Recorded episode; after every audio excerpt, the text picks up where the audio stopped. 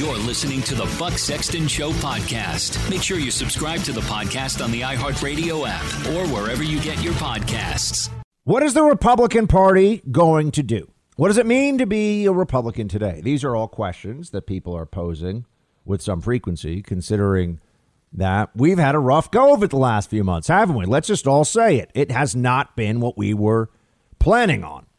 Donald Trump is not president anymore. Democrats have control of the House and the Senate. You know how this all goes. And we haven't heard from Trump in a while. And that has meant that the media has been able to construct this narrative of a Republican Party that is about to either go into tremendous fracture, a, a GOP civil war, as they're calling it, or that will just start to fade into irrelevancy. Donald Trump showed up at CPAC. I was down there in Florida. And and here's what he said about what it means right now for the GOP. What is the GOP? Play 16. The future of the Republican Party is as a party that defends the social, economic, and cultural interests and values of working American families of every race, color, and creed. That's why the party is growing so rapidly and is becoming a different party. And it's becoming a party of love. You have to see outside the streets. I mean, there's such love. The flag. Party of love. That was Trump being Trump, but I do think that that ultimately we should start to em- embrace the idea that the Republican Party is about making this country better for all people and that our ideas are in fact rooted in care and consideration for our fellow human beings, right? I, I want safer streets for everybody. I want better and cheaper health care options for everybody. I, I, want things in this country to be working well for all the American people. I, I don't have an us versus them mentality. I have a what's best for all of us mentality. I, I think the Republicans shouldn't shy away from verbalizing that because the other side says Republicans are racist, they're classist, they're evil, they're misogynist, you know, they're xenophobic. They have all these things they always say. And that's actually the opposite of what the Republican Party is all about. That's the opposite of what it means to be a conservative. I also agree with the great Ronald Reagan when he says when he would say, and this was not a one-off, that you, you shouldn't walk away from from the term Republican and, and, and only embrace conservative. Conservatism is the belief, that's the ideology, but the home, the vessel for conservatism in America today is the Republican Party. And if you're wondering, what do we stand for? What's the point of it all? And I I get that frustration. I know. We see what's going on with Biden and, you know, Hayden Biden He's out of the basement, now in the White House, but he might as well uh, be in the basement. No leadership, no vision, just a bunch of leftists around him that are that are actually pushing the levers and, and making the making the, the the calls that the progressives want him to.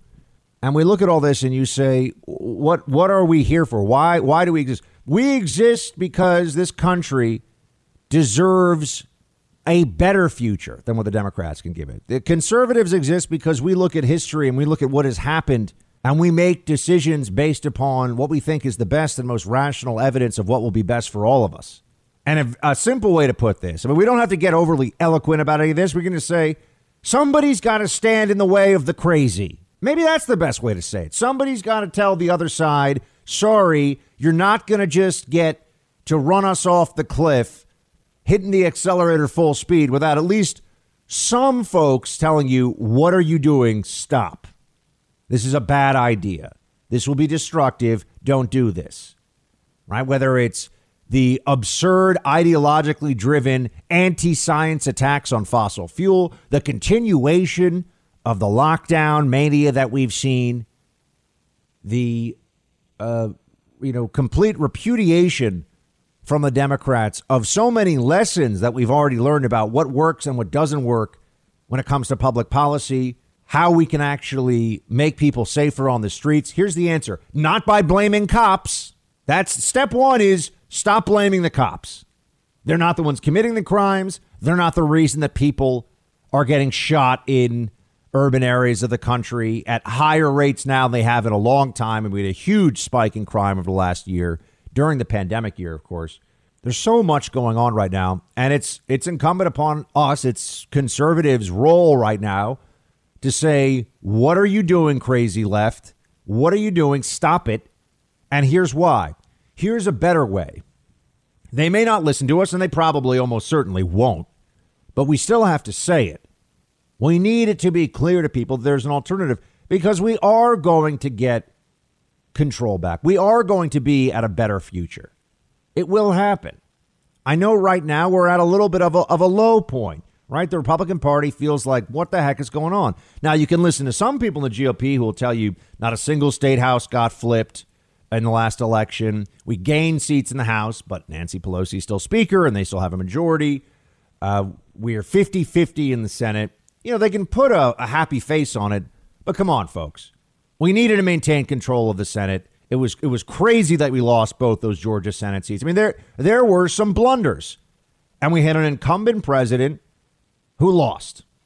And we can talk about why and, and what the other side did and everything else. But at the end of the day, Joe Biden is president, Donald Trump is not. This is disappointing, but it's not the end.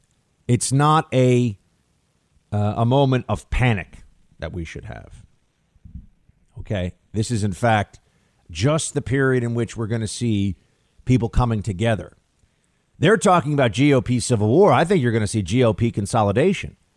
Yeah, Donald Trump said maybe he will run again. He, he teased the idea of running again.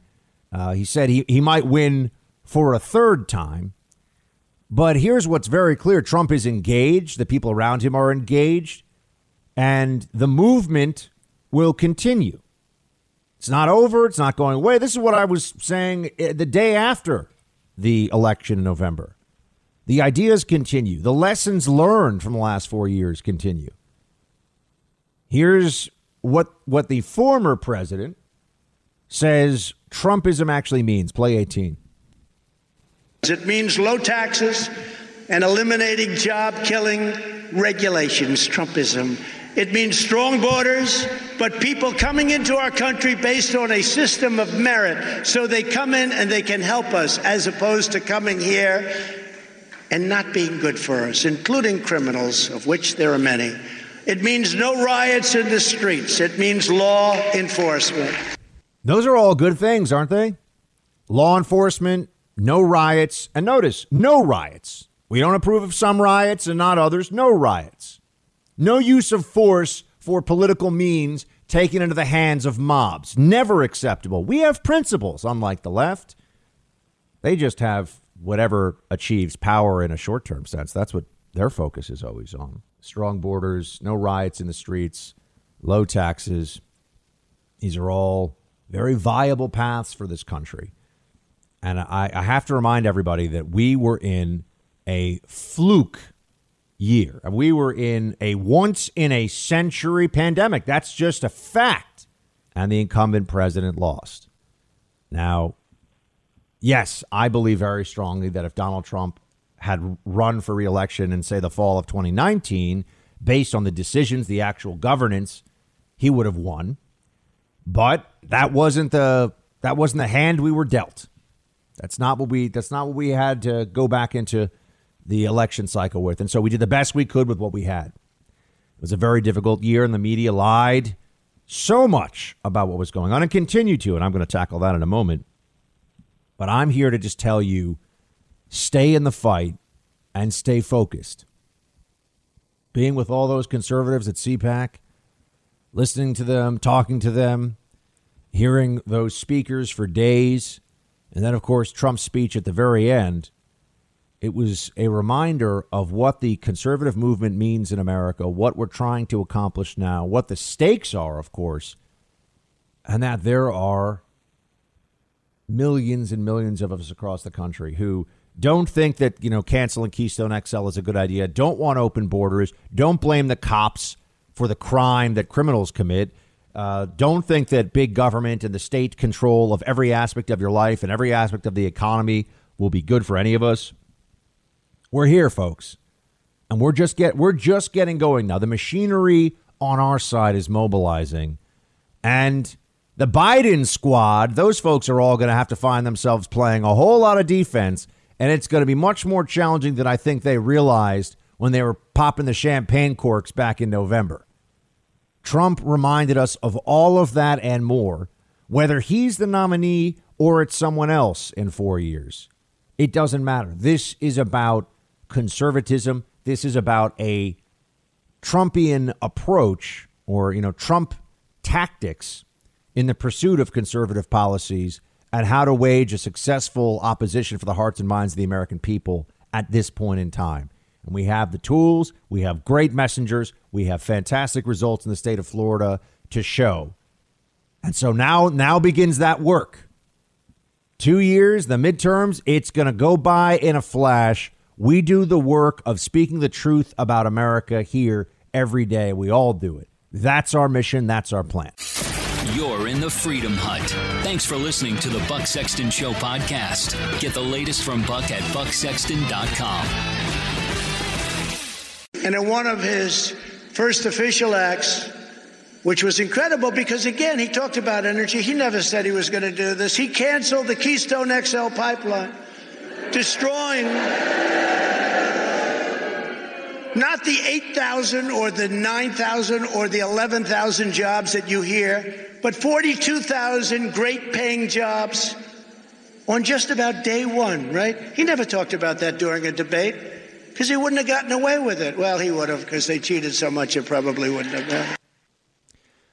That's just one example of what I've been telling you since Biden came in came into office now that they told us that it was good old blue collar Joe, the moderate, the centrist, you know, no no big deal. And what we've gotten, of course, is somebody who doesn't really differ all that much from what any other Democrat that ran. I mean, remember they had like a cast of thousands running in that Democrat primary. They had to have two. Uh, they had to have two different stages, two debate nights for one phase of the debate because they had so many people running. And what you're getting with with Biden is essentially just a, another doctrinaire left wing Democrat. This is not a surprise. There, there's nothing about this that anybody should should have said. Wait a second. Yeah, of course they lied. Of of course they presented Joe Biden as as the cuddly old grandpa for America, and that's not really who he is. Because it doesn't matter who Joe Biden is. He's just a placeholder. He's just the Trojan horse. And unfortunately, the horse got into the gates, and now Troy is burning. But no, that's we'll be okay. Well, we're going to rebuild it. It's going to be fine. Trump was really hammering Biden, which is pretty easy to do because, as I've said to you, if there were trade offs in these Biden policies where there was a very clear, a very clear benefit for the American people, not for a special interest group, not for some ideologically motivated uh, segment of the population that writes big checks to Democrats. If there was something that was good, you know, uh, but but then you could see the drawback of it. I would say so. So much of what Biden has done is just bad across the board, and Trump at CPAC pointed that out. Play seventeen. His campaign was all lies. Talked about energy. I thought I said, you know, this guy actually he's okay with energy. He wasn't okay with energy wants to put you all out of business. He's not okay with energy. He wants windmills, the windmills, the windmills that don't work when you need them. Joe Biden has had the most disastrous first month of any president in modern history. That's true. Already the Biden administration has proven that they are anti jobs, anti family, anti borders, anti energy, anti women, and anti science. In just one short month, we have gone from America first to America last.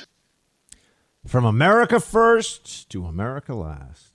What has the Biden administration done so far where you'd say, you know what? Taking the politics out of it, I really see the merit and wisdom in that. In fact, you know, the only thing that some people might point to would have been Democrats in Congress pushing for the minimum wage, even though, as we all know, the minimum wage does not work the way that Democrats think it does, or, or, or does not function in practice the way they believe it will in theory. It does cause a lot of people to lose their jobs. It does cause a lot of people get their hours cut back. Some people, see, I'm honest about this, some people do benefit from a higher mandatory minimum wage, but other people lose jobs. Other people lose access to work. It's fascinating. Some Democrats are even pointing out that this would be a hurdle for uh, for low wage illegal immigrants. Oh my gosh, what do we do if the minimum wage is higher? There'll be less desire or less ability, I should say, for employers to illegally hire illegal immigrants. So that, that's where Democrats' heads are. Notice they always have this concern, uh, this concern for illegal immigrants ahead of Americans who are unemployed, ahead of what it does to the wage scale. It's very straightforward: supply and demand. More workers who can do a job, less money you're going to get for those workers. It's, this is this is a a law of basic economics. This is this is basic economics in practice. Uh, but Democrats think that they can get around that, that it doesn't really count. Somehow there's some other way. Uh, but no, Biden, everything he's done in the first month in office, you look at it and you say, who's making these decisions? What's the point of oh, rejoining the Paris Climate Agreement? These are the things that Democrats come into power. We're in the middle of a pandemic. We've got all these idiotic lockdown policies, all these mask mania absurdities abounding all over the place. People get mad at me when I say that. Yeah, you're right. I'm sorry. It makes a lot of sense that every restaurant I went to in Florida, uh, I had to mask up as I walked in and then sit down and take my mask off. There's a lot of science. People seem to believe there's science behind that, that there's some kind of safety reason for it. If you believe that that is, is for your safety, there's no reason why the government can't make you do 100 jumping jacks every day whenever you go outside because it's good for your heart health. The government can make you do anything. No matter how dumb, no matter how ridiculous, that probably actually would be good for your heart health overall, but I hate jumping jacks. This is absurd. It's absurd. Um, but uh, the, the Biden presidency that we've seen so far is as I thought it would be. And now uh, Trump started his speech by saying, Did you miss me? That's, that's how he started the speech. Did you miss me? And I think America is going to figure out pretty soon, especially here's my here's my prediction. They're going to slow the reopening, but as it starts to reopen, then they're really going to realize the full extent of the damage of the lockdowns and how much spending has gone on. And we're going to hit really rough economic times in the next six to 12 months. And then Democrats are going to do the opposite of what they did. They're going to be desperately blaming Trump for the economy when Biden's actually making the decisions. Just like they were desperately trying to give Obama credit for Trump's economy, they're going to do everything they can to make the Biden economy the Trump economy. That's my prediction. Let's see. This is the Buck Sexton Show podcast. Follow Buck on Facebook, Instagram, and Twitter. And I want you to know that I'm going to continue to fight right by your side. We will do what we've done right from the beginning, which is to win we're not starting new parties. You know, they kept saying, he's going to start a brand new party. We have the Republican Party. It's going to unite and be stronger than ever before. I am not starting a new party. That was fake news. Fake news, no. Wouldn't that be brilliant? Let's start a new party and let's divide our vote so that you can never win. No, we're not interested in that. No new party, united in the Republican Party, and we we're going to figure it out. Right now, it's about the movement, the ideas, and mobilizing. That's where we are as Republicans, as conservatives, and Trump is going to be right there along with us. It may not be Trump who ends up being the standard bearer in four years. I know the, the CPAC straw poll had him as the overwhelming favorite to to run again, but then there's also uh, DeSantis and and Noem being talked about as, as contenders. And I think that the president will see where we are, how things go. Four years at his age is a long time. That's just the truth. I mean, I know you'd say, what about Joe Biden? Yeah, Joe Biden's too old for the job, folks. He's actually too old to be doing this. Nancy Pelosi, too old for the job. I, am not going to do what Democrats do and have two sets of standards here. You know, Trump is is right on the edge, right on the edge of just physically, folks. I, I, understand he's got tremendous energy, but we're talking about four years from now. Guy's going to be what seventy seven, going on seventy eight. It's asking a lot. By the way, I hope President Trump, you know, lasts another thirty years and uh, you know is in great health and can run for president again in four years, and that may very well be the case. But I'm saying we don't know. Nobody's got a crystal ball, and four years is a lo- is a is a lifetime in politics. The most the most cliched phrase you'll ever hear. Oh, it's a lifetime in politics, right? That and it all comes down to turnout on election day. Yeah, no kidding. Whoever scores more points on the board is going to win the game. Yes, also true. Uh, we we need to know what we're trying to accomplish now, what we're trying to do as a party. That's what matters. And we need to be making the argument, building platforms. There is a rebuilding that needs to go on here. We need to make sure that we can't get silenced again. Remember, they pulled off the silencing in the election. They covered for Hunter Biden. They shut down the New York Post story, an entirely true story about Hunter Biden's laptop. Uh, they were able to do that, and they suffered no consequences. We need them to actually, we need the social media companies to at least think twice. And then eventually we need to break them up and we need to treat them as the monopolies they are. And we need to break them into tiny little pieces. People say, oh, no, but it won't be as good for consumers. Really? You don't think you don't think anybody else can come up with like a email or search engine or you know little chat boxes and things like you don't think anyone else is? Trust me, it'll be fine. All right, it'll be fine. You know, the the, the reason that our flat screen TVs right now, I'm, I'm maybe going to get a new flat screen because mine has gone crazy. It's like possessed by a demon. Uh, the reason that you can get a you know 55 inch uh, flat screen TV for $300 now that I mean 15 years ago or 10 years ago would have cost you four grand or 10 grand or something crazy. The reason is because of competition among many different companies. So it works everywhere else. But somehow the social media companies have convinced you the best way is for there to only be one player. That's the best for consumers. Amazon, too. That's what's best for you. It's clearly not. Now, I wanted to focus for, for a little bit on, on the Florida aspect of this because being at CPAC, and I, I would say, uh, first off, I want to thank everybody who was there who was uh, who was at CPAC and who was willing to come up and, and talk to me and, and say hi. It means a lot. It was great to see this. It was great to see people who share my beliefs, values, who in many cases listen to the show. So there was a lot of a lot of Team Buck in the house, and that was fantastic. Um, but being in in Florida was also you you could feel that there is a sense that this is now a movement unto itself, that there are more and more Republicans who will be moving to Florida, that there are more and more Republicans who are deciding that that's going to be, and, and I'm, I hate to say it, because I, I, I had some some folks from uh, from Austin, Texas, who are listening to the show, listen on KLBJ in Austin. They came up to me to talk to me. Texas Governor Abbott uh, has really missed an opportunity here. Uh, it feels like the leadership of the Republican Party is firmly now in the same way that California, New York is a close second, but California feels like the homeland of the Democrat Party. Uh, that's what that's what Florida is becoming for the Republican Party. And now we're not as it's not as red as California is blue, but I think that's I think that's changing a bit. I'll, I'll also tell you that I t- did experience at a few of the the bars because you know there's CPAC parties and things a very different attitude there. I mean, you walk in, and, and I'm being honest with you, you, you walk into these places and they will tell you to put a mask on, but they're they're generally very polite about it. They're generally very nice. They're like, "Excuse me, could you put you know?" No one's yelling at you and acting like you're actually killing grandma because they saw you without a mask on.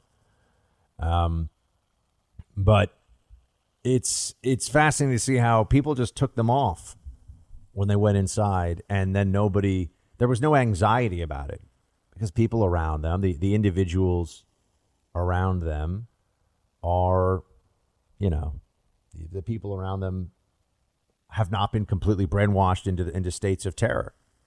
They're not feeling like if you breathe if you breathe near them, you're going to kill them, and that's the way the whole country should be. So it was interesting to see it in in Florida specifically.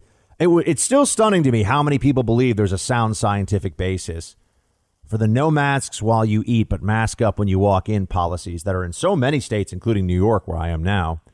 I mean, the willingness of millions to enthusiastically evangelize this kind of authoritarian absurdity has really exceeded any and all pre COVID expectations. It's no, I, I, I, don't know. It, it's, it's crazy, isn't it? I mean, that's what we've, it, it's turned into you can't even begin to justify this stuff. You, you can't even begin to make sense of it. But this is where we are as a country. And this is why when I see things like a on South on South uh, or no Spirit Airlines or Southwest, it's Spirit Airlines, I believe it was. I don't know one of those airlines, one of the kind of budget airlines. They uh, kicked off a, I'm sorry, Frontier. I got to get it right. Frontier Airlines. If I'm going to call them out by name, I got to get it right. Frontier Airlines ejected a, an Orthodox Jewish family from a flight. There's video of it for alle- allegedly, and this is the story that's going around, failing to mask an 18 month old baby. That's what we've turned into now as a country. We've turned into a country where, where we're being told you have to mask up your 18 month old, even though the CDC says masking under two years of age is unnecessary. That's the CDC guidance for anyone who cares. Notice that when the CDC guidance is what the lockdowners want, it is sacrosanct. But anytime they want to go beyond that, anytime they want to push for more, that's fine too, even if it's in contradiction to the CDC guidance. So when they want it, you can't argue with it. But when it's not actually supported by the CDC, it's shut up and do what you're told. Uh, parents, this this is up in Canada. Give you an idea of how far this can go. Uh, th- th- there there has now been uh, up in Canada a series of guidelines in Toronto that have been offered up instructing parents to keep any children who have been sent home because they have a classmate who tested positive for COVID 19 isolated in a separate room from all other family members for 14 days. That's right. Canada now in Toronto is is advocating for people uh, the Peel Peel Region schools. I don't even know what Peel is, but apparently it's part of part of Toronto. Uh, they want you to, to lock your kid in a separate room from the family and, and have no contact with family for 14 days because another kid in the class had it. You, you know that the, the spread of this virus is overwhelmingly, if, you, if someone spreads it, they spread it to one person. So there are a lot of people who have been around somebody with COVID and they never actually even got COVID. They didn't get it from them. It's, you know, we, we have, fear has overtaken rationality on this subject in a way that's really hard to overstate. But this is the the biggest fight, and you know I've been saying it now for a year. The biggest fight in this country is the fight to regain our liberty and to regain sanity from the lockdown left. We got to do that. You you want Donald Trump to win or another America First candidate to win in four years? You want that? You need to win this battle now because if the lockdown left can get away with this, they can get away with anything. And they've conditioned the American people to believe that their freedom is just a suggestion that the Constitution doesn't actually defend or protect their rights. It's only there during good times, not in the bad. That's not the way this is supposed to work.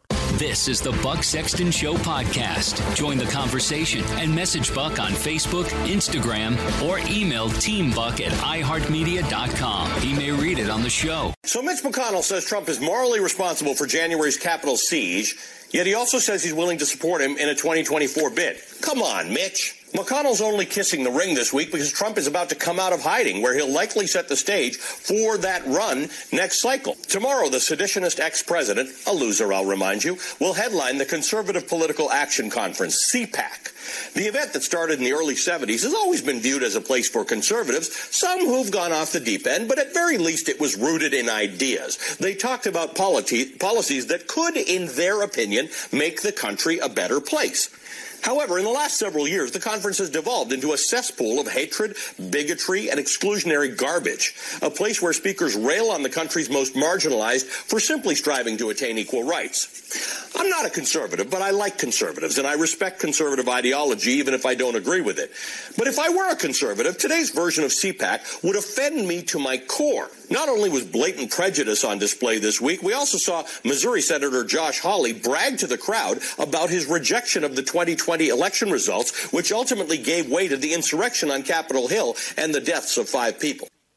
I'm sorry that you had to hear that, but I wanted you to know the kind of things that are being said at MSNBC by people who were not at CPAC, don't know what was going on at CPAC, don't care really what was going on at CPAC, because they just view it as, oh, a bunch of conservatives are together. Let's call it a quote cesspool of hatred, bigotry, and exclusionary garbage.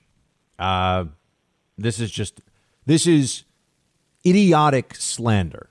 That's all. Uh, there's a lot of it about CPAC, and there are people that only show up. Think about this: it's a political conference, and there are people who show up there who know, who know that their job is to try to find one thing. They're there to attack. They're not there to report. They're there to attack. I was at CPAC for the whole conference, pretty much, I mean, uh, close to the whole conference, and all I saw were a lot of people being completely, you know, polite, friendly, decent to one another, excited to see each other, talking about ideas, listening to shows. That's all that I saw. That's what was going on. And yet, well, beyond that, what did they decide that they were going to focus on? I mean, the, the, media? What were the people that are supposed to be reporting on this?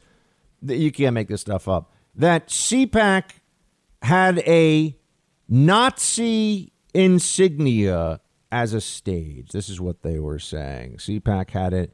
The Odal or Othala rune, according to the Washington Post, which was emblazoned on some Nazi uniforms, and the Anti Defamation League has classified the insignia as a hate symbol. These these people are out of their minds. They're they're out of their minds. Yeah, okay, there is a thing called an. Oh, I understand that there is a symbol, but I, I had never before seen this was not familiar with this. I'm somebody who reads a lot about World War II and finds it to be a fascinating period in history. So let's just start from this premise. Beyond the fact that at CPAC, there were a lot of really prominent Jewish speakers and attendees. And I mean, the whole thing is just nuts. I know it's so crazy that it's like, where do you start? But this is the Washington Post and others reporting on this. If they're making a symbol that they want to somehow show a an affinity for an allegiance to a certain uh, to an ideology here of, of Nazism or white supremacy or whatever it is they're going to say, wouldn't it have to be a symbol that somebody know, like somebody actually knows what it is? So start with that premise. If I don't even know what this thing is, and I'm better read on the Second World War than 99% of the Washington Post staff and writers, trust me when I say that they're stretching, that they're desperate. I mean, come on. And what I really want to know is uh, is um, if this, you know, what we need to do now would be to find other other designs of stages that look like this. I'm sure there are plenty of them. It it, when you look at it, you go, yeah, they're just trying to use that space mo- most effectively, or as effectively as they can. But yes, it's a, it's an odal rune, they say. Um, and wh- why would CPAC do that? Why, why would Matt Schlapp and and the other top people running CPAC be- because they, they have a fondness for the Nazi SS is the allegation. How how blanking stupid are the people reporting on this? But see, this, this, this again shows you we want to share ideas, and we're not even allowed to. We're not even allowed to. They have to slander. They have to lie. They have to misrepresent what we're doing and what we're all about with things like this. And there's also part of me that says, you know, we shouldn't even have to go find other stages that look like this. Is, is this a stage design that's been used at the Hyatt for other things? I'm willing to bet there's plenty of stages that have looked just like. But see, we're wasting time then. We already know that it's bull crap. So why do we have to? It's obviously garbage. So why do we have to waste our time then trying to even further prove that it's nonsense? Because they wanted to try to pressure Hyatt. You got to remember this. It's not enough it's not enough for Democrats to have control of the government, to have control of the media, to have control of social media and Hollywood and everything else. They want to make it impossible for you to physically gather with fellow conservatives, too. They want dominance and total control of the digital space, and they want dominance and total control of your ability to even gather in person. Freedom of assembly, I believe it is called in this old document that we're all supposed to care about a lot as Americans, known as the Constitution. Right? I mean, isn't that something that we can all at least agree on? You know, isn't that something that we should all at least be able to say? We can uh, see on. Uh, nope. They wanted to attack Hyatt. They don't want CPAC to be able to meet anywhere. These people are these people are authoritarian cowards. This is the Buck Sexton Show podcast. Follow Buck on Facebook, Instagram, and Twitter. Now, most governors shut down their states. What followed was record unemployment, businesses closed, most schools were shuttered, and communities suffered. And the U.S. economy came to an immediate halt. Now, let me be clear COVID didn't crush the economy, government crushed the economy. And then, just as quickly, government turned around and held itself out as the savior. And frankly, the Treasury Department can't print money fast enough to keep up with Congress's wish list. But not everyone has followed this path. For those of you who don't know, South Dakota is the only state in America that never ordered a single business or church to close. And yet we're told that if only we had listened more to the lockdowners, if only these states that had shut down so much, like California, had had their way even more so, we would all be better off. This is absurd. The data doesn't support it. But here's what you have to be prepared for there is no future, there will never be a time in which it is the case that the people that were advocating for demanding, I should, there wasn't advocacy, it was demand you do this because otherwise you're killing grandma. We're making you do this. Do this or we shut down your business. Lockdown, or not only will we fine you, we will take away your liquor license. We will destroy your your restaurant's ability to to ever open. We'll make sure you're done. Lockdown or else. Right? They didn't convince. We didn't have a referendum. There wasn't a conversation. It was this is an emergency. The house is on fire. You have to run. You have to run. Well, hold on a second. What? Maybe we can put the fire out. Maybe I don't have to abandon my home. No, you have to. It's it's an emergency. That's what they did to us. And now you're able to look at what's actually happened with COVID all across the country and you realize, "Oh, so they were demanding something that turned out to be a terrible idea." If lockdown is so obvious, if this is such a clear and effective solution to the problem of a an aerosolized pandemic virus. Why was all of the public health guidance before this contradictory to that? Why was it the consensus opinion since the Spanish flu of 1918 that we don't do that? We don't shut down society, we don't shut down businesses when there is an aerosolized virus that has a uh, a high risk for certain groups in circulation. Right. They they changed the consensus and then jumped all over you if you pointed out that a shifting consensus is inherently on shaky ground. They didn't care. Didn't matter. Look at Florida, look at South Dakota, look at these states. Understand this. They're going to try to line them up. They're going to line up for you now. And there's so much dishonesty right now about it. And, and, and you need to remember that too. And, and the dishonesty is intentional.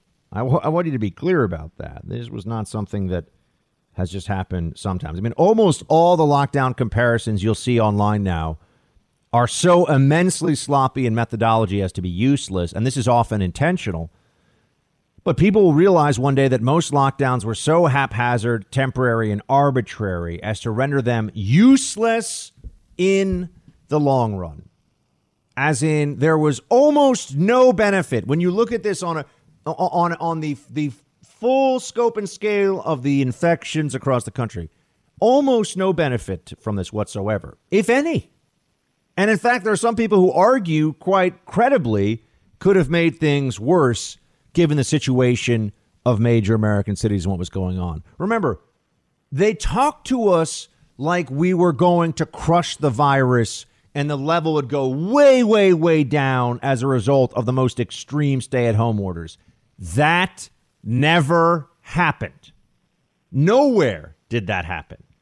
What ended up happening was we would go into a more extreme lockdown and it would take months and it would finally go down where there was the extreme lockdown, whether it was New York or California or New Jersey or wherever, it would finally go down and it was going down in other places that didn't have the extreme lockdown. You can just observe this and see what exactly is the benefit if all those other places were also having massive declines in cases at the same time.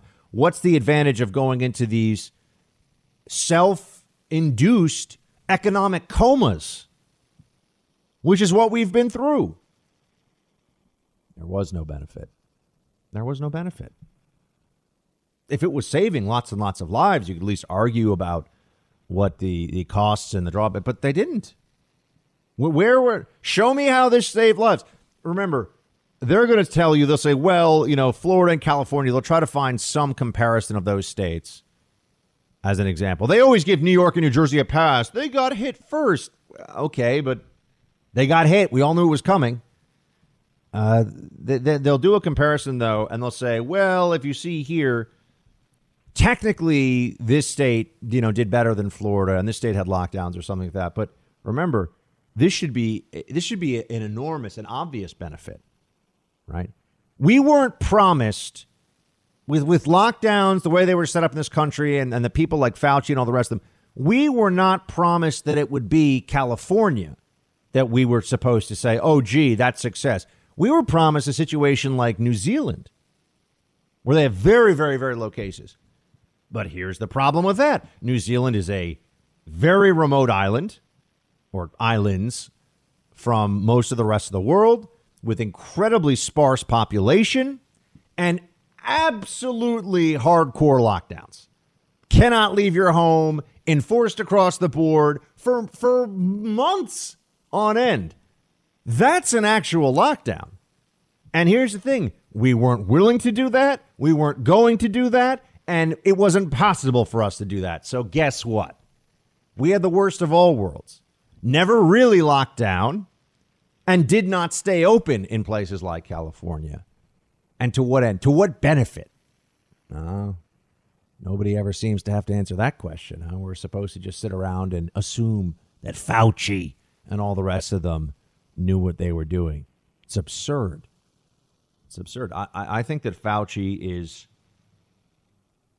the greatest villain of the pandemic. The only person who comes close is Governor Cuomo.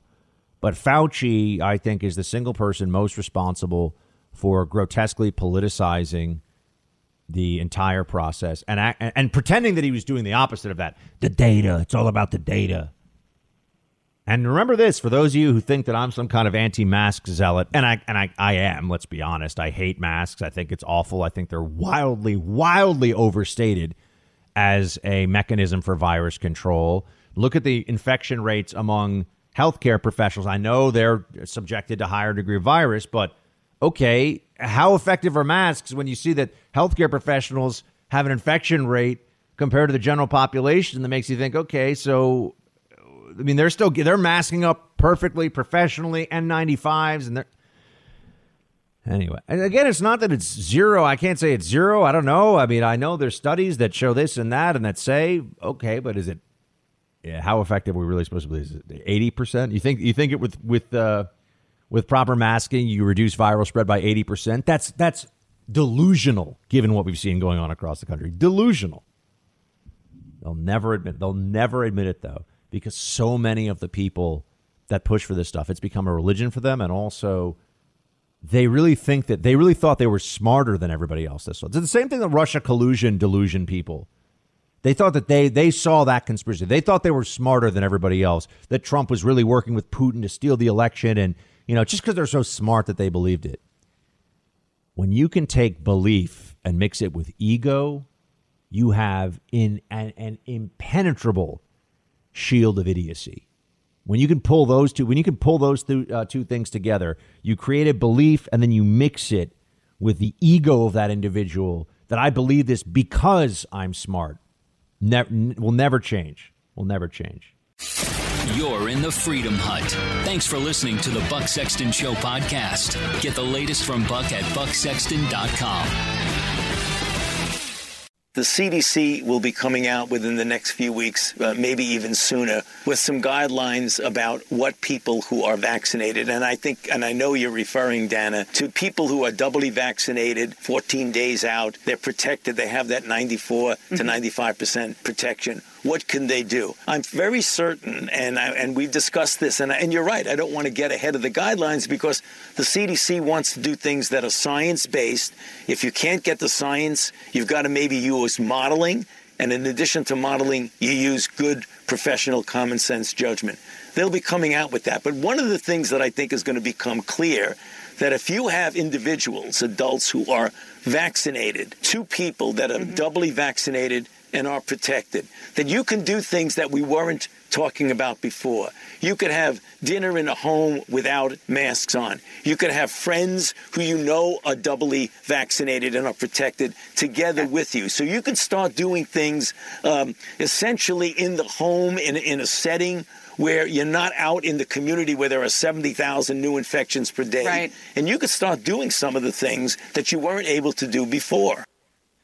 I mean, this little tyrant is out of his mind now. I'm so happy that people have come to realize that I've been right about him all along, and that any and all the Fauci Fauci worshippers should be embarrassed because they were taken in by this. Oh, I'm a little grandpa who follows the data. I want to keep you safe. Nonsense. This guy's a little tyrant, Democrat, bureaucrat. Oh, when you're doubly vaccinated, you might be able to eat dinner in a private home. I mean, does this little jackass not know that everyone's been doing that for pretty much the whole pandemic? Eat dinner in a everyone's eating dinner in private homes all the time. If you and another, you know, two adults are vaccinated, and I mean, well, what are we talking about here? What what? what this is like when he said, you know, we can't go back to eating in restaurants, and we can't go back to to movie theaters even after people get even after you're vaccinated and it's already, the restaurants are open in, in most states across the country at some level. We're already doing these things. That just goes to show you how out of touch this little, he's the worst. This guy's the worst. All right. He's not he's not impressive. He's not smart. He's not wise. His judgment is awful. He's a partisan hack. He's a joke. Yeah. After you're after you're both doubly vaccinated, after you're both at 95% uh, you know, 95% chance of being. Remember, folks, you could do the math on this yourself, okay? So it's 95% you're fine, 95% the person you're with is fine for a virus that has a 99 point, you know, 7% survival rate or something, or point, you know, 99.7 or 99.8 or whatever it is and we're and you're not gonna you're not gonna live your life because of this. This is insane. This is not reasonable. It is not rational. It is not okay. But the Democrat panic and anxiety machinery can't turn itself off. Oh my gosh! Oh my gosh! We gotta listen to Fauci. We gotta listen to Fauci. They don't know what to do. They can't handle the fact that they have to go back to normal life at some point. They, oh my gosh, there's risk. I, I wanted to stay home and ordering food. No. No. We do not live zero risk lives. We've all understood this. This is part of functioning, part of being a human being. And yet, Fauci says things that make you think, what the heck is this lunatic talking about? You know, if you're vaccinated double and the other person's vaccinated double, you can eat indoors without masks on at a private home, you know, where you're all where you're both vaccinated. Does he think we need him to tell us that? I'm just going to say this: unless you're, you know, a an immunocompromised senior citizen, if you need Dr. Fauci to tell you that, you're just not very bright. Okay, unless you're somebody that has a really, really specific and high risk. If you needed Dr. Fauci to say that, you're, you're either not very bright or anxiety has completely overtaken your brain. You know, you're not going to have dinner with your your wife. You're not going to have dinner with family members in your immediate family without masks on. I mean, as if as if masking up when you're eating dinner even makes any sense because you know you're unmasking, you're breathing all over the place. The whole thing is. They know so little really about the transmissibility of this thing. That's what's so amazing. They don't really understand even. I mean, you'll go, you'll see there's some studies that suggest that somebody can be really, really infectious and it can spread through air vents in a building. There are other studies that'll suggest, you know, you sit around and you say, well, what, well, well, that's why they're talking about ventilation systems in the schools, because there are these studies that show that. But but they think that wearing a mask is going to save you. At the, you know, which one is it? This thing can go through the vents in a building so that you don't even see a person. You're not even within, within 50 feet of a person, and you might be able to get COVID from them. But wearing a mask is going to is going to protect you. It can't be both those things. Not really. Hate to break it to everybody, but there's so many open questions about this. There's so many things that, that they don't know, but they won't admit that. Because to admit that is one, to to show everybody that this expert class look the expert class when it comes to to doctors has lost well public health officials I should say has lost a lot of credibility. A lot of credibility. People are much less impressed with what somebody with a stethoscope and a lab coat says is good policy than they were before and that's a good thing. Uh, but uh, this guidance the CDC is going to come out with for vaccinated people is going to be pathetic. It should be go back to life. Go back to your normal life. That's what it should be when you're vaccinated, right? Now, we can even have a whole discussion about whether everybody should get vaccinated. But I mean, for those who are vaccinated, we're just talking about that. It should be go live your life. Okay. That's it. That's reasonable. Everything else is unreasonable. But oh, but there's a one in a, you know one in ten thousand chance you might get it, and then a one in five thousand chance you might give it, and then you know now we're getting we're getting into silly numbers at this point, ridiculous numbers at this point. and and that's this is why I'm I'm not letting this go. Dr. Fauci here says we're also we're going to pull back on COVID restrictions one day. Play eleven. Let's look at what history has taught us. If you go back and look at the various surges, whenever we hit a peak and start coming down, understandably, totally understandably, you say, well, let's pull back. We're going to ultimately be pulling back, but you want to get the level of baseline infections per day very low because if you look at that little plateau, particularly in the arena of having variants such as we have mm-hmm. in California and such as we have in New York, it is really risky to say it's over, we're on the way out, let's pull back. Because what we can see is that we turn up. It isn't hypothetical, Dana, because just look historically at the late winter, early spring mm-hmm. of 2020, of the summer of 2020, when we started to pull back prematurely, we saw the rebound. So we is this definitely premature? don't want that to happen. Are the easing of those restrictions? Yeah, I would think it is. I think we. Yeah, I think you know. Obviously, each individual state and city needs to look at the situation in their own in, the, in their own location where they are. But in general, to think just because the, the cases are coming down on a daily basis. Take a look at the pattern and just watch over the next several days to a week. If we do this and start coming up, mm-hmm. then we're going to go right back to the road of rebounding. He's been wrong about this at every step, at every stage. And what he's telling you is total crap right now, just for the record. Okay? He absolutely cannot tell you that he was saying, "Oh, it's gonna we're gonna have a rebate." He had no idea, up, down, all around. Had no idea what was going on with the different spikes, making it up as he goes along. Wrong over and over and over again. You're listening to the Buck Sexton Show podcast. Make sure you subscribe to the podcast on the iHeartRadio app or wherever you get your podcasts. Senator from Tennessee, and she talked to me about big tech and a whole range of issues, including how to clean up state elections. And here it is for you right now. All right, here at CPAC with Senator Marsha Blackburn. Senator, great to see you. Thanks for joining it's us. It's good to see you, and I'm delighted to join you. A major focus here so far, and I know all through the weekend, it's going to be big tech. And yes. both in, from the context of what they're doing to us here at home and also what it means for big tech in China specifically, how they're coming after us. But let me start with the, the big tech challenge here in America. It feels like freedom of speech is under more threat now from technology companies than at any time that I can think of in my lifetime, at least. Well, absolutely, it is under threat. And you've got big tech, big media, and the big left. And they are all in cahoots on this to try to silence conservatives.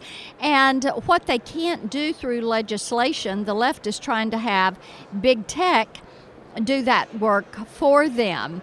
And then you've got Democrat legislators this week that sent a letter to the FCC and to certain streaming organizations, uh, cable companies, media outlets, trying to get them to drop conservative programming. And they named by name Fox. One America News and Newsmax. And the thing they're guilty of is giving a balanced point, counterpoint, opening for robust uh, discussion. So, yes, I've got the virtual U protection agenda. We are pushing this through. It's going to deal with four things online privacy, reforming Section 230, data security, and also antitrust. Now, what are the prospects for getting any actual movement on that given the current composition of well, Congress? Actually, you've got uh, privacy, online privacy has had bipartisan support. I've had that bill since 2012 and it does have bipartisan support. There is agreement that we should address Section 230 and clean up the language there so that you remove terms like the term otherwise objectionable, which is what big tech hides behind when they go in and censor people. And there is agreement that there should be a review of antitrust provisions in relation to companies like Google and. Um, Do you think uh, big tech should be broken up? I, I, think that it is the worthy discussion to have. But here's the thing if you go in and execute privacy, which gives you the ability to say, big tech, you cannot track me, follow me, data mine me, or share or sell my information without my explicit consent, and you can't bump me off your platform if I don't give that consent. Then what you do is reduce the number of eyeballs. So you want to do that first because that somewhat reshapes their marketplace. Then you want to exercise the Section 230 reforms. That reshapes. You want to define data breach and data security and put a specific amount of time on that. So they have to tell you in like two days, not two weeks or two years, if they've had a data breach then see where that gets you, and then move to antitrust as the last uh, last component. If that legislation were to go through, are you confident that the purge of conservatives from the digital public square that has been underway? Kicking people, quite honestly, like me, off of different platforms at times. I've experienced I've had, it. Yeah. You're a sitting U.S. senator, even even more shocking Yeah. when you think about this. Uh, are you confident that that will be enough to create the free speech grounds that we need? This legislation. I think that it goes a long way in sending a message. And then the other thing is, we the people have to be the people on protecting our rights. And if they take the fir- if the left gets rid of the First Am- Amendment, then you know they're coming for the second and right on down the list. So it is going to be imperative that people start holding to account some of these tech platforms. Um, it is going to be imperative that they talk about it when they get blocked or throttled or shadow banned or demonetized or deplatformed and begin to bring that out in the open. You also focus a lot on China and the challenge that China poses for us on national security, economic, uh, trade grounds. Right. What can we do now, considering that there's a reset underway with this Biden administration? What are your what are you pushing for, and what are your concerns about how U.S.-China policy may may shift? I'm very concerned about it because if you want to take it by different stovepipes with China, look at what they're doing with Huawei. We have to keep them on the entities list, which blocks them from selling into the USA. They embed their technology with spyware. We have to make certain that we continue the Trump policies on China. He understood China and he understood they they really practice rob, replicate, and replace. which is taking our technology, our intellectual property, reverse engineering or producing it, and then driving U.S. companies out of the marketplace so that they're the sole source for some product that you want. So we need to continue Trump's policies in that area. You have to look at what is happening with human rights violations with Hong Kong and the freedom fighters and the Tibetans and the Taiwanese and the South China Seas and then the genocide of the Uyghurs that are there and say to international organizations, you cannot admit them. The fact that Biden has gone back to the WHO is disgusting. That is something that emboldens China. And on the election integrity issue, which it feels like hopefully we can begin to speak about again without fear of that triggering all kinds of algorithms of censorship and, and cries of outrage. What would you yeah. like to see at the state level done and, and at the federal level? How do we clean things up so that there's greater, because we know all the data, all the polling shows confidence in the election is a problem with many, many, many millions of Americans. What can we do to change that? And uh, that has to be done at the state and local level. It, the federal government cannot do that, and we do not want federally controlled elections. The Constitution gives that to the state and the subdivisions of the state. Um, so we want it to stay there.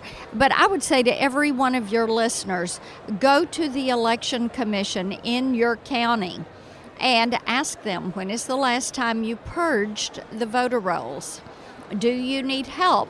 Do you need volunteers to help check addresses, check deaths, check people that have moved out of the county so that these rolls are clean? Do you need help uh, validating signatures? Do you need election day workers? And get involved with that. That's how you. That's how we fix this you have to be sure that the rolls are accurate before you mail the ballots out or before you open the voter rolls. And this year, what happened? You had some houses that got five, six, seven ballots.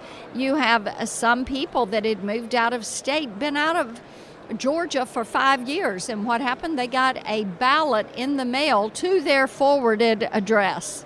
Senator Marsha Blackburn, thanks so much for your time. We appreciate it. Good to be with you. Thank you.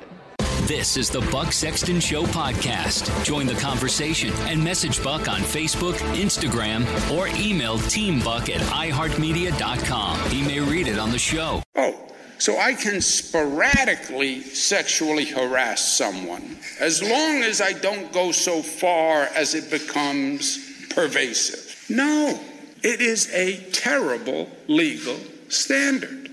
And it has to be changed, and it has to be changed now. That is the action that the revelation and the exposures dictate as the only rational conclusion. You've exposed the wrongdoing. Now do something about it. Now do something about it. Governor Cuomo talking to you about holding people accountable for sexual harassment. Here's the problem Governor Cuomo now has a second accuser who has come forward saying that he has sexually harassed her. Oh, okay. So when it was an opportunity with the cameras on him to be Mr. Preening, Me Too, male feminist, Cuomo, that was from years ago, by the way, that, that clip. Cuomo was all, what do you mean you could only sexually harass on occasion? You can't do it at all. That's not good. Don't do it. You should have uh, accountability here. Uh, except now he's the guy. He's the guy. But he, here's my, my biggest takeaway for you, all right? Because I know how people are going to focus so much on the sexual harassment stuff with Cuomo. I, I, I see some nefarious stuff going on here that I don't think is getting the focus that it should. Governor Cuomo in New York is just one obvious example of the enormous fraud the media conducted against America to defeat Trump in 2020. They turned villains into heroes and tyranny into freedom. Cuomo, Fauci, the Lincoln Project, school closures, anything was justified to beat Trump. Anything, right? Whatever they had to say, whoever they had to run cover for, whatever they had to do, they were willing to do. And I, I think that you need to understand that. And they were even, I mean, they were even willing to hold up the Lincoln Project for heaven's sake as as some kind of uh, a group that people should should pay attention to and listen to. I mean, it's it's it's awful when you look deeper into this. It's awful. It really is. Um, the the Lincoln Project and all, all these other things, but now they're turning around and, and they're saying, "Oh well, we're going to hold Cuomo to account." He served his purpose, don't you see? And the bigger scandal is actually the nursing home scandal. Oh, I know, I know, Buck, but this look, he didn't break, he didn't actually, you know, uh, sexually assault anybody from what we understand right now. He didn't do he didn't break uh, any criminal laws, but it seems that he is a, you know, a kind of a sexist in the workplace who says inappropriate things to subordinates. And oh no, I'm sorry, no, there uh, pardon me, I retract. There was an allegation that he you know, tried an uninvited, uh, you know, tried to like force himself in a kissing way on a subordinate. So I, I take that. So he did actually cross that boundary of of physical, you know, make, making a sort of a physical move. Now I'm sure he would say that he thought, you know, and then we we get into this conversation about, all right, I mean, sometimes you know a guy goes in, he thinks that he's been given the sign, he's not given the sign, but not your boss. It's not supposed to be your boss, right? They weren't on a date. They weren't, you know, he wasn't handing her a rose after a romantic candlelit dinner in front of her apartment and thought that, you know, he got the go sign. This is an employee. So Cuomo's got some trouble. He's now said that he he's doing the, the usual kind of dance where he says, well, you know, I may have said some things that may have made some people uncomfortable. Uh, you know, that that's basically where he is. You know, I may I may have said a thing that made a person feel bad about a thing. Uh, he's not saying, yeah, I'm, I'm a slimy creep, but this guy's had problems with women for a very long time. It's been well known. And he's a bully and a jerk, and nobody likes him, but yet Democrats keep voting for him. Hmm, isn't that so interesting? They want to lecture us on character all the time, don't they? Oh, look at Trump, and he's so bad about this or that. But they keep electing people like Cuomo. Really? Hmm.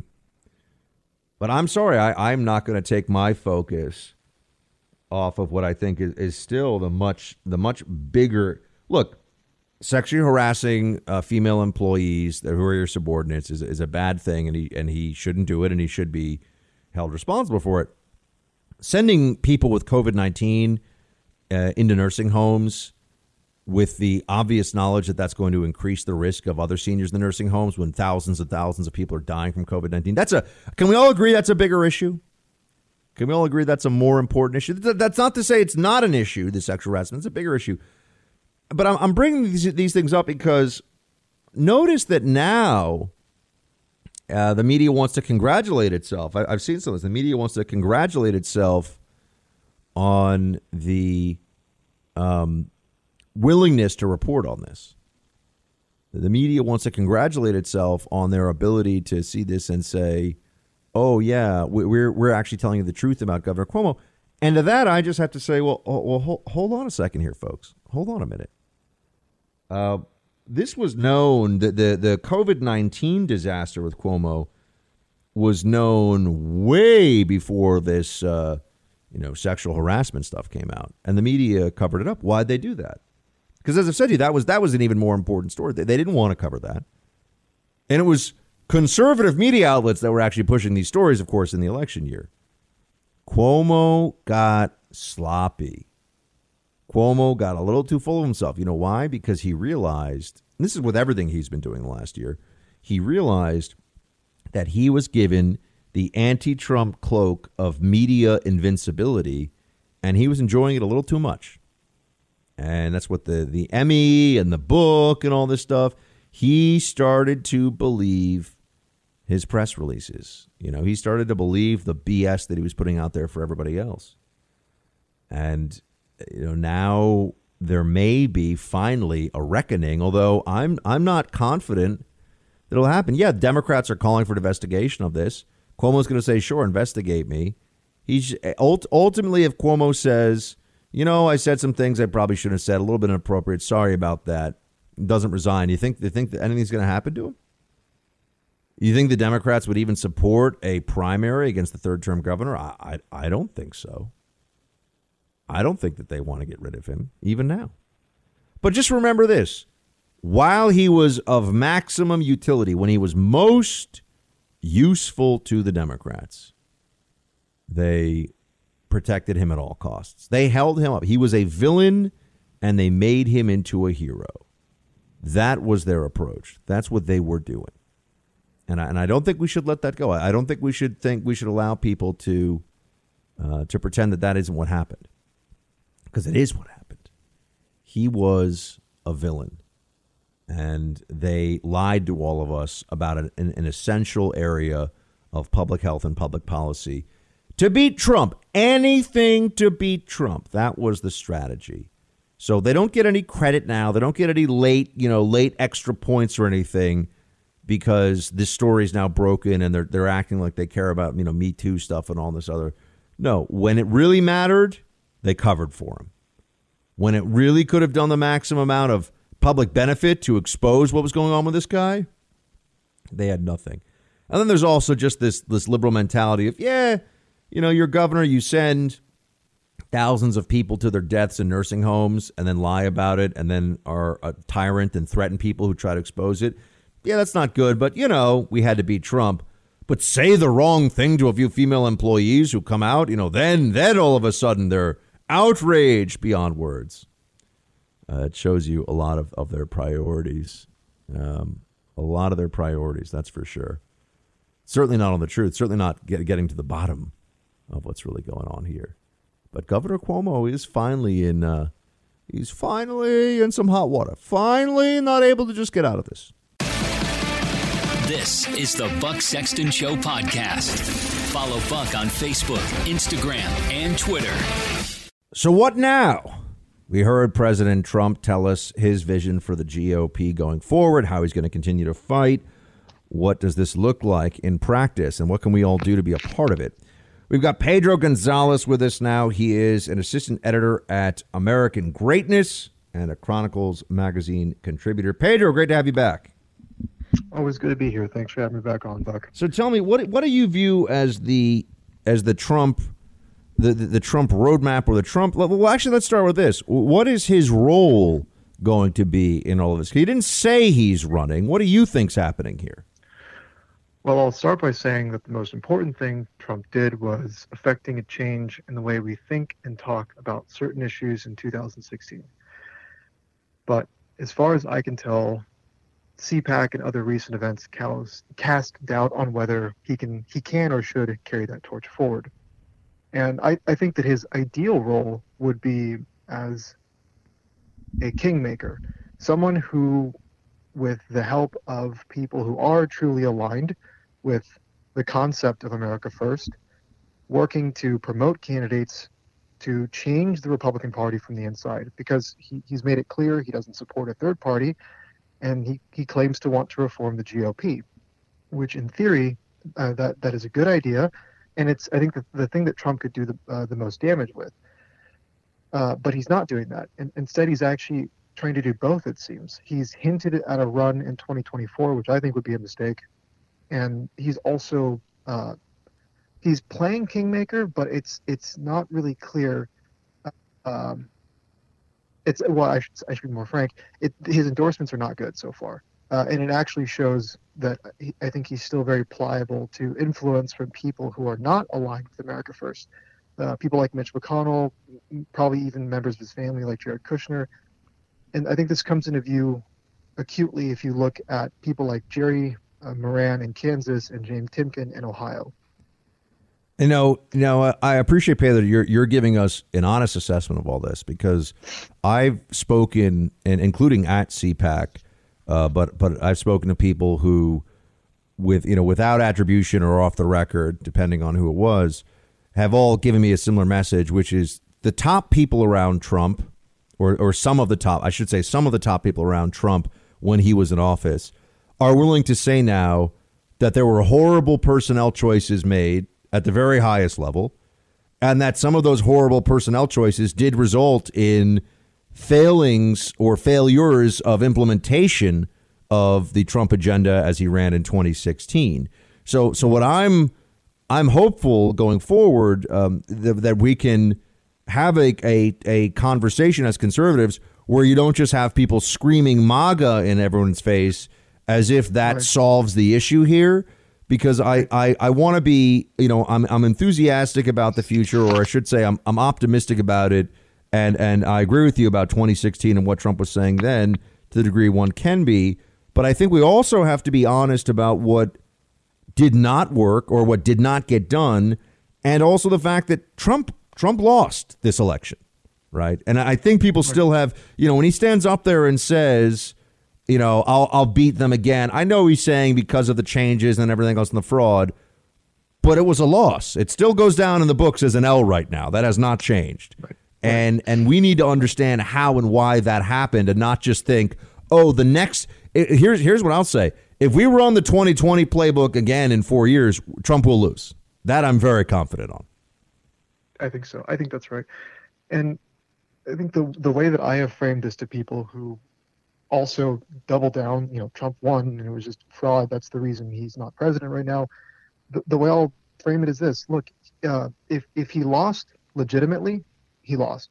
If he lost because he did not take precautions ahead of the election, although there were all these warning signs. Uh, uh, same as you, I'm not going to name names, but I was in contact with people in the White House, and they and I asked them like, did you guys know that, that something like this was going to happen? And the answer I got was, yeah, there there were red flags. Like we were aware that there was something going on, that Democrats were changing rules for voting in, in, in critical areas and things like that. But the, the view of the administration was we're going to win in such a huge landslide that we can slam through anything that happens. Like we're just going to basically brute force break the wall. And obviously that didn't happen. So in either case, Trump lost either legitimately or because of a failure of planning and personnel because the people around him also apparently this is how like how most of them were thinking like oh this you know uh, this is such an unstoppable machine that you know whatever they throw at us we're just going to crush that didn't happen. So in either case he lost. And the question is did he learn from that? Uh, you know if he doesn't want to think that he lost legitimately okay fine. But does he acknowledge that the people around him uh, misled him? That, that they gave him the wrong information that they, they lulled him into a false sense of security? Does he acknowledge that and is he willing to make a fundamental change in his personnel philosophy? His endorsements suggest no. And who he's aligning himself, uh, himself with uh, recently also suggests no. Like I think that one of the big ones is like Kevin McCarthy, who he's chosen as like his post presidency wingman. McCarthy was instrumental in saving uh, Liz Cheney's hide, who then, after he saved her, she turns around and basically condemns McCarthy for his for his affiliation with Trump and then you know McConnell does this strange 180 where he goes from basically trying to burn the Trump house down to basically saying I fully support Trump running in 2024. So there's there's some kind of like horse trading that's going on beyond uh, behind the scenes, which boils down to Trump willing to compromise with people who are like uh, establishment, people who we otherwise don't really want to have a lot of influence over policy going forward.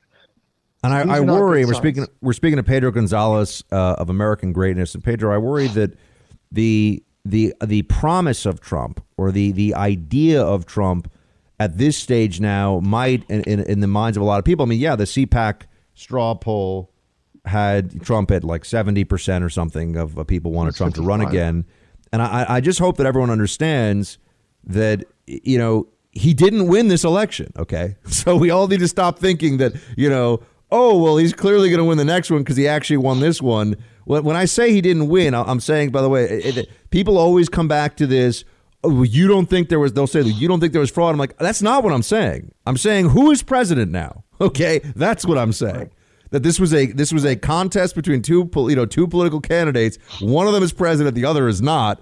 And the idea that if we just do the same kind of thing or we put the same candidate forward, uh, with the same. I mean, look, I'll say this: his what he said yesterday. Some of the stuff about Biden was good. Some of the things that were were said, um, you know, over the weekend at CPAC by by Trump were good.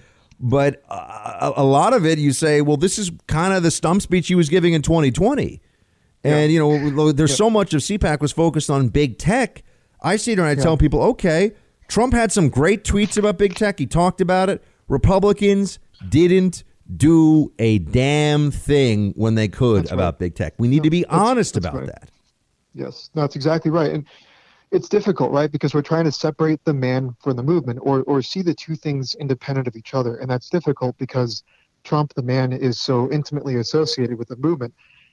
Uh, but this is this is blinding, I think, because you, you start to lose sight of what is really happening and you instead get hyper focused on basically just the rhetoric and the tweets. So, to your point about Trump complaining about tech censorship, Trump gave a direct line of communication to Silicon Valley, uh, to the White House, through the Office of American Innovation. Like Tim Cook, uh, Apple, the CEO of Google, um, all of these people who are now crushing conservatives online were able to uh, like go in and out of the White House and, and like consult with people like Ivanka Trump over policy.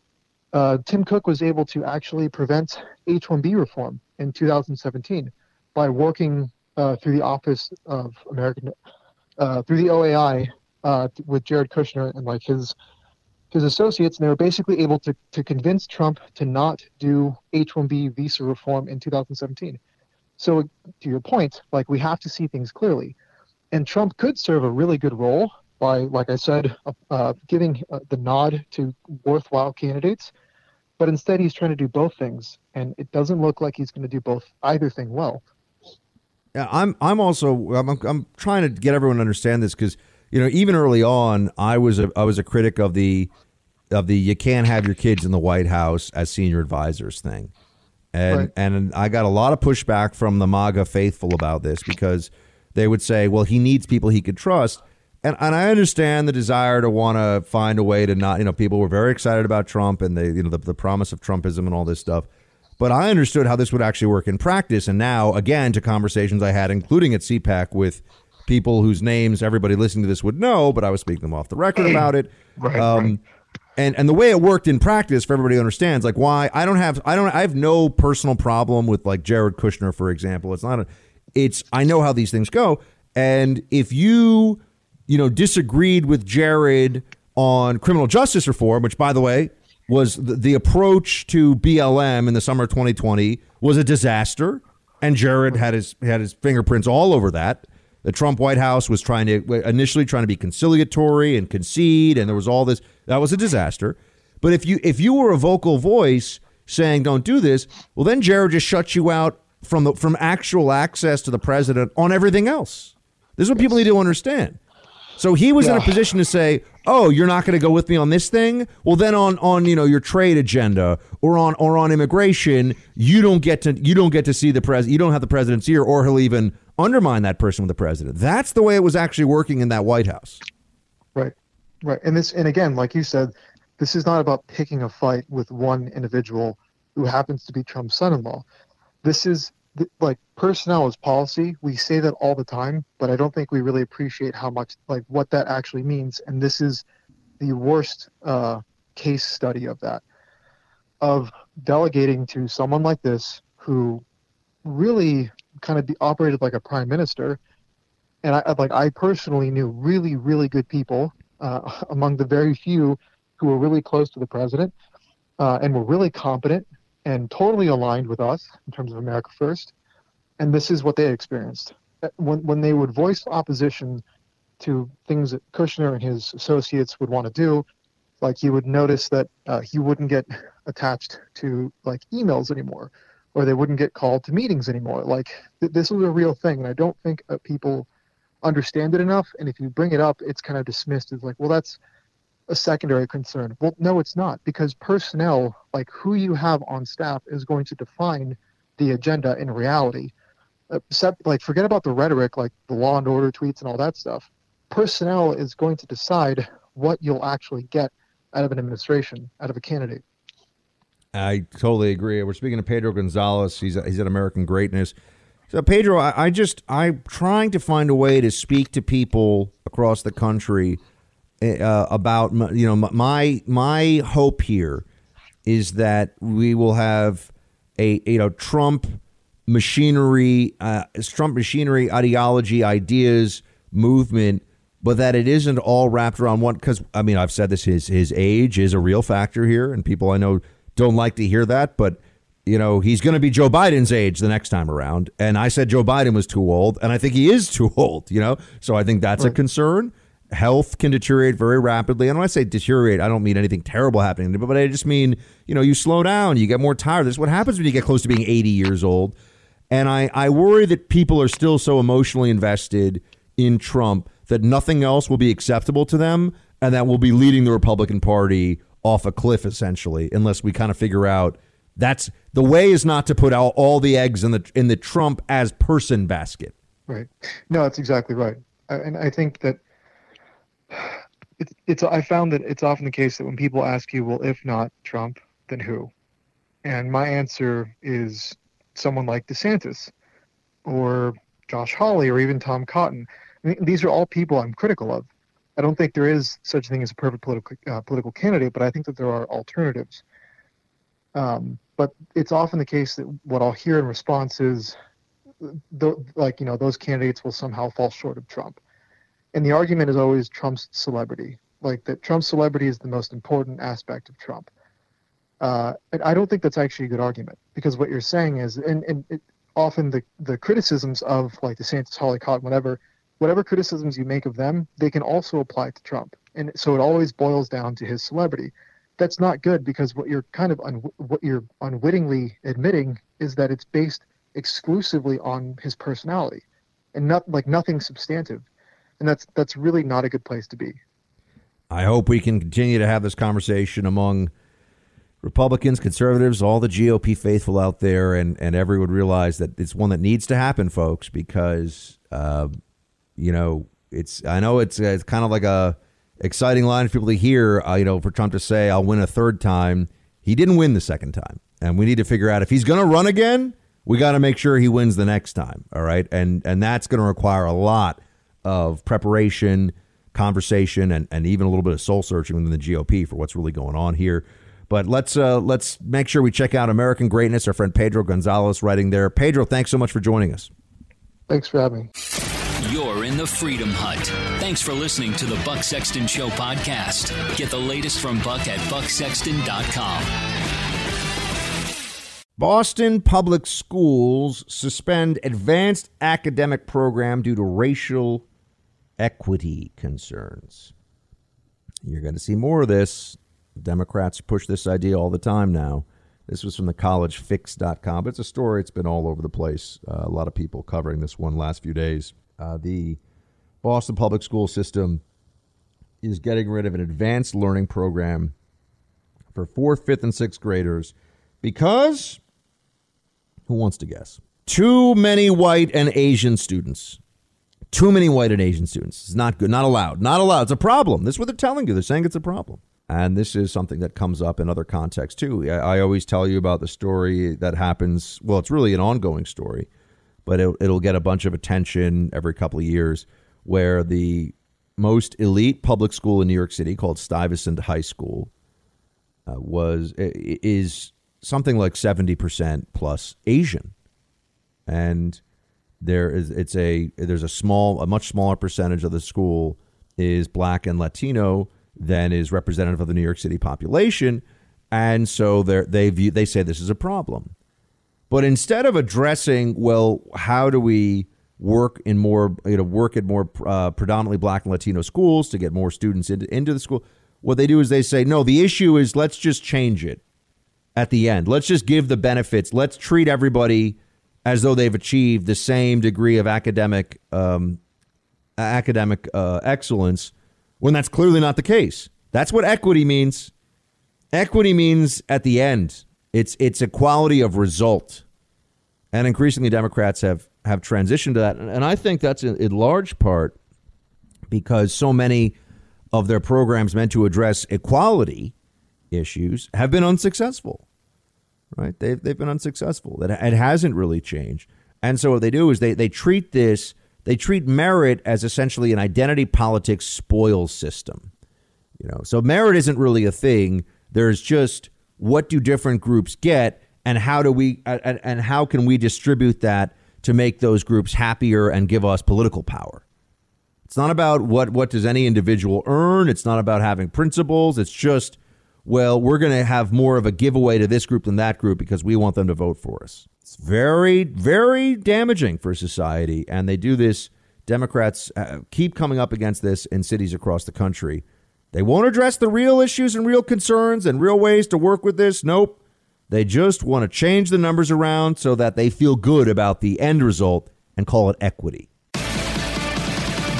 Is the Buck Sexton Show podcast. Follow Buck on Facebook, Instagram, and Twitter. The show ain't over yet, folks. It's time for roll call.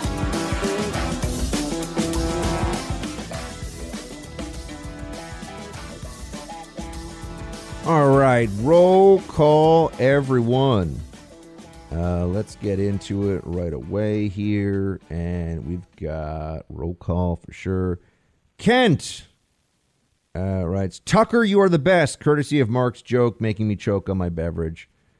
See, Mark, this is what you've done now. Now everyone thinks this is so funny. Now they keep calling me Tucker. That's Yeah. fantastic. Did people come up to you at CPAC and do it? Because I would. No, nobody Oh. came up. Oh, we did somebody. I don't know. Maybe the first day I was super. I had for for no apparent reason. The first night I was in Florida, I was really happy to be down there. Actually, you know, my I, I had a I had a comfortable bed. You know, everything was fine. I could not sleep a wink. I have no idea why. Total, complete insomnia my first night down in Florida. So I was like walking around. If you saw me that first, uh, what was it, Thursday, folks, of CPAC, I I looked like I was, you know, one foot out of the grave because I felt just, man, when you don't get a night's sleep, you, the next day you're just like, "Meh." it's like a mummy walking around. It was not good. Uh, and I had to do a show and all kinds of interviews and stuff, but I got through it because I'm the Buckster. That's how we roll, right, Mark? Absolutely. Even though you're always tired, you still do a good show. Yeah, thanks. That's right. Yeah, so we got through it. But no, people, uh, people are the Tucker joke. I appreciate it. It's fine.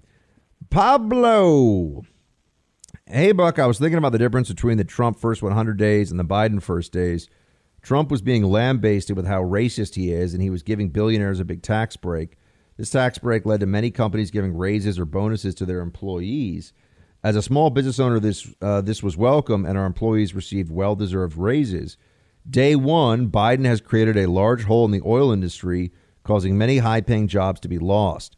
Living in Alaska, we had waited for years to open uh, ANWR, but again, day one of the Biden administration, it was closed. So much for governing for every American. The actions of President did benefit a lot of Americans, or President Trump did benefit a lot of Americans. So far, Biden has hurt a lot of people, most of whom are either right leaning or work in a very right leaning industry, Shields High. Uh, yeah, Pablo, that's what I've been saying. It's not even like the stuff that Biden's doing I disagree with, but I recognize it's going to be great for a lot of people, or it's going to give a really clear, worthwhile uh, benefit to the American people overall. A lot of what Biden's done is very narrow, very uh, self-interested for him politically, but but for special interests, and that that's really what their what their main concern is. That's really what they're most focused on. Richard Buck, do you remember how back in the day the communist Russians would give their female Olympic athletes testosterone and steroids to give them the advantage? Sometimes the rumors said that the commie woman athletes were really men dressed as women. The West, especially America, would denounce it and mock the commies. How do we go from that to this transgender sports madness of today? Why is it not mocked with the same fervor? This is not Swords that identify as shields high. Uh, Richard, I do remember people talking a lot about and and pointing out the the clear unfairness of I think it was like the East German swim team or something in particular people would say and uh, where they would have athletes you'd say is that person really female? And and uh, there are cases and it, it's worth noting there there are people who are biologically have some of a gender crossover situation but that's not what transgenderism is. Uh, Transgenderism is a psychological, uh, purely psychological reality. It's not. There's no physical. You do not have to have any physical manifestation of anything to be considered transgender. So remember that. It's a different thing to talk about the rare cases where there are some of the reproductive organs of both sexes present. That can happen. Um, I forget, there's a term that people use for it, but I want, but that's not the term people like to use anymore. If there's another, I think, I think it's um, intersex might be the way they. Do, I think that's how it's described now, properly described. Uh, but yeah, the reason, Richard, to answer your question about transgender athletes and and why this is not being made fun of the way that would have in the past. It's because it's now considered part of a civil rights crusade. So, what the left believes is that if you have a problem with transgender, this is what the true hardcore left believes. If you have a problem with transgender, you know, track and field, um, you know, athletes, let's say, you are really no different uh, than than somebody that had you know a problem with uh, you know women women in the workplace or something. I mean, you're you're a bigot. Uh, you're somebody who was you know it's it's not that different in the, in the left's mind from say, you know being opposed to interracial marriage even or something. They view this as as part of a moral crusade, and they're on the right side, and anybody who is opposed to them is on the wrong side and that's definitely um, that definitely includes for them transgender all transgender issues. So just when you when you put it in that context, I think you can understand much more clearly why the left views this the way they do, even though there'll be obvious manifestations of it, like a guy, you know, a, a biological male who's much larger, stronger, and faster than the females, it, comically so, and, and we've seen examples of this already, and will win all these different trophies and events and things uh, that that that is clear. We can all see it. It doesn't matter. It's worth the absurdity of it because it's it's a civil rights struggle. That's how they see this, and they view civil rights struggles as as on all sort of the same moral plane too. They view civil rights struggles as you know once it's under that banner, it's all the the same moral imperative is behind it. So just noting. That's why. I also want to take a moment to say I really appreciated how many people came up to me and had really nice things to say about the radio show at CPAC. I know that people listening to this on whatever 200 stations, something like that, across the country, and a vast, not a vast majority, probably you know one in a, one in a thousand people listening to this actually were at CPAC.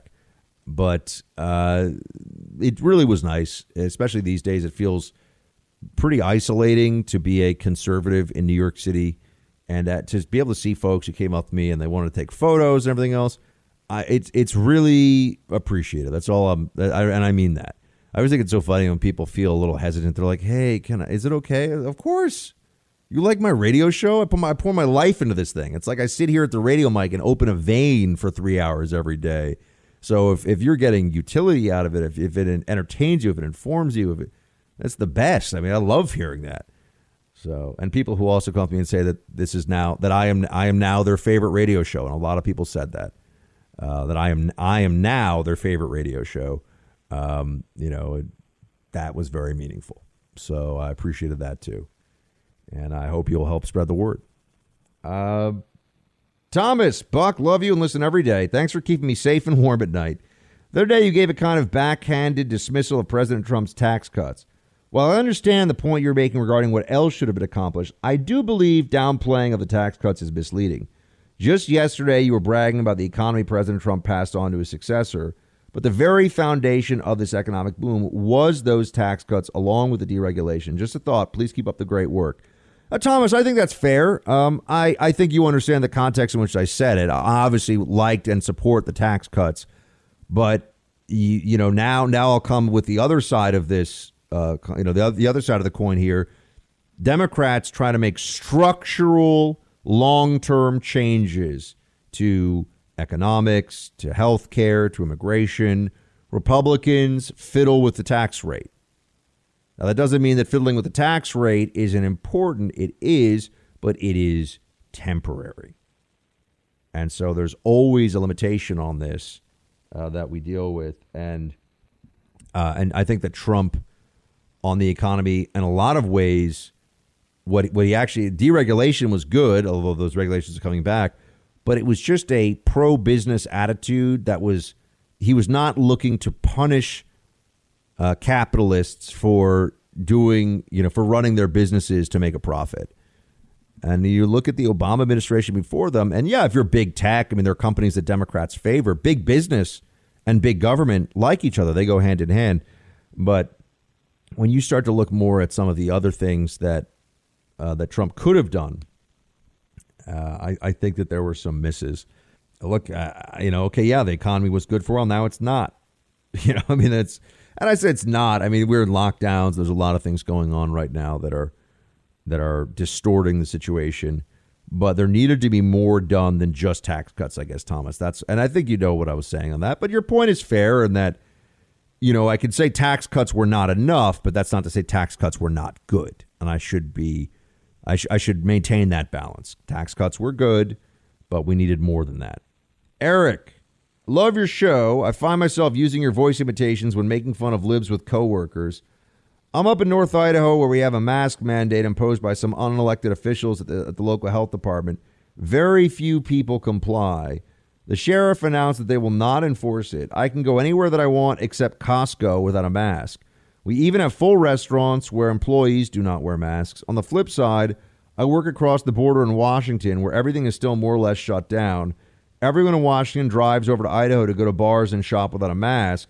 We also have better COVID numbers than the county in Washington. My son has been in preschool this whole time with zero precautions, no kids with masks, no teachers with masks, no plexiglass, nothing. Zero COVID cases at his school. These blue states are out of their mind. I don't know how you do it. Keep up the fight. Uh, Eric, yeah, look, I first of all I appreciate you like the show, and second of all, I'll just say that yeah, the the Democrats, this is not they're not doing this. It's not a reality based world they're living in. This is not rooted in what is best. This is not rooted in what is, um, you know, the facts driving this. This is politics now. And I, I will say in Florida, you had people they the, the, everyone was kind of like all right yeah mask mandate but it was like you know put it on when you can. We know it's not perfect. Don't worry about it you know? There were there the the attitude was very different and much more sane than the attitude that you get in um, New York City where where people view you as a moral monster if you if you're in violation of a mask statute like you're you're putting them I'm being serious with you. Your their attitude, the overwhelming attitude of New York City is, "Oh my gosh, you're supposed to have a mask on and you don't. You are putting my life at risk." That's really what they think. In Florida, even we were at CPAC in Orlando at the Hyatt, and I give Hyatt credit for not not bending the knee to the the outrage mob that came after them because that did happen too. But you know, we're we're in in Florida, and the Hyatt didn't didn't bend the knee, but you had people were standing around with mask up signs up and stuff like that. But I'll say that at least, and a couple times I was told put a, pull my mask up because I had to pull it down for photos and things. Uh, it just was far less intense and just more reasonable. I mean, people need to calm down, but they won't because they won't calm down until Fauci tells them it's okay. This is the Buck Sexton Show podcast. Join the conversation and message Buck on Facebook, Instagram, or email teambuck at iheartmedia.com. He may read it on the show. Next up, Ethan. Hey, Buck, I was glad to hear your take on the Terminator movies the other day. I agree there was only the first Terminator and T2. These supposed subsequent movies do not need to exist because they were awful, and T2 ended it perfectly. 20 years later, I still think T2 is my favorite action movie of all time, possibly tied with True Lies. Arnold put out some good stuff in his day. Keep up the good work and the great movie taste. Well, Ethan, clearly you have great uh, movie taste. So let's let's start with that. Thank you so much for uh, writing in. And I, True Lies is a little silly, a little too silly for me in some parts, like a little too absurd. I know it's a kind of action comedy, uh, but you know where they had the person on the missile getting fired at the other. I'm like, come on, do we have to? Is it really going to be that silly? It's, it got a little a little crazy for me. That I'm just gonna say, T2 is a fantastic A plus action movie that definitely belongs in the top ten all time, and you could certainly make the case is is the number. You can make a case. It is the number one action movie uh, of all time. So uh, I'm with you. I'm with you on all that. Uh, Producer Mark, have we asked if you have a favorite action movie? Huh. I probably do. I just, off the top of my head, it's hard to say the best action movie I've ever seen. I've seen a lot of them. Mm, yeah, there's a lot of good action yeah. movies out there. I feel like as a genre, it's died down a little bit. You don't have quite the same kind of guys with giant muscles running around with machine guns shooting all the bad guys movies you used to have. There's still some of that, but there's a lot less. Brian, hope you enjoyed CPAC. Really wish I could be there. I work remotely in PA and I've been very irate with the handling of the pandemic and election by Governor Tom Wolf. Not quite as bad as Cuomo, in New York. Wolf is out at the end of next year. If you see your buddy Sean Parnell down there, see if he could throw down his hat in the ring for Pennsylvania governor. We need to turn this Pennsylvania back to a Republican run state. I know Sean would win. O'Brien, uh, I love that idea. I would I would back Sean Parnell for governor with everything I had, just like I tried with uh, his congressional seat. Uh, Sean would be a great governor for the state of Pennsylvania. Actually, I'll raise it with him. I don't, you know, Sean. Sean's going to run again for something, and he's going to win. So he'll he'll. It's just a matter of time before he's a, a an elected Republican that's pursuing a a MAGA agenda and doing so uh, as a also a, former combat veteran, best-selling author, etc. You guys all know Sean's a good friend of mine. He's he's a great great dude, and I think he'd be an excellent uh, excellent governor, excellent congressman, you name it. So I will pass that along. Um, all right, Daniel. Hey, OSS, where is our furry comrade Commie Bear? Quick question. Can we please start calling Biden Uncle Joe? It's a perfect nickname for him. I don't think ours is quite as communist as the original, but I could see people saying, well, certainly Uncle Joe doesn't know it's this bad. Add to that, ours is imitating the original by clearing the military people who are politically undesirable. As always, shields high. And never forget, it's all in the reflexes. Daniel, um, I hear you on uh, on Commie Bear. I don't know. I, have thought about trying to bring him back, but it's he's he's difficult to work with. It's not an easy thing. For those of you who are original Saturday Squad, you know what I'm talking about. The rest of the country's like, is Buck having some kind of a some kind of a psychological break with reality? But uh, I'm, I'm definitely considering it, Daniel. I've been considering it for years, as some people know, but uh, it might might happen. As for Uncle Joe, yeah, I kind of I kind of think that I, I see you're saying. Not that many people know that Stalin was referred to by by FDR as Uncle Joe, so I don't know if everybody would catch the reference, but I like where your head's at on it. Team, good to be back in the Freedom Hut, not uh, on the road. Thanks for being here with me. Please do spread the word about the podcast. Pass the buck. Tell them listen to the Buck Sexton show. Shields high.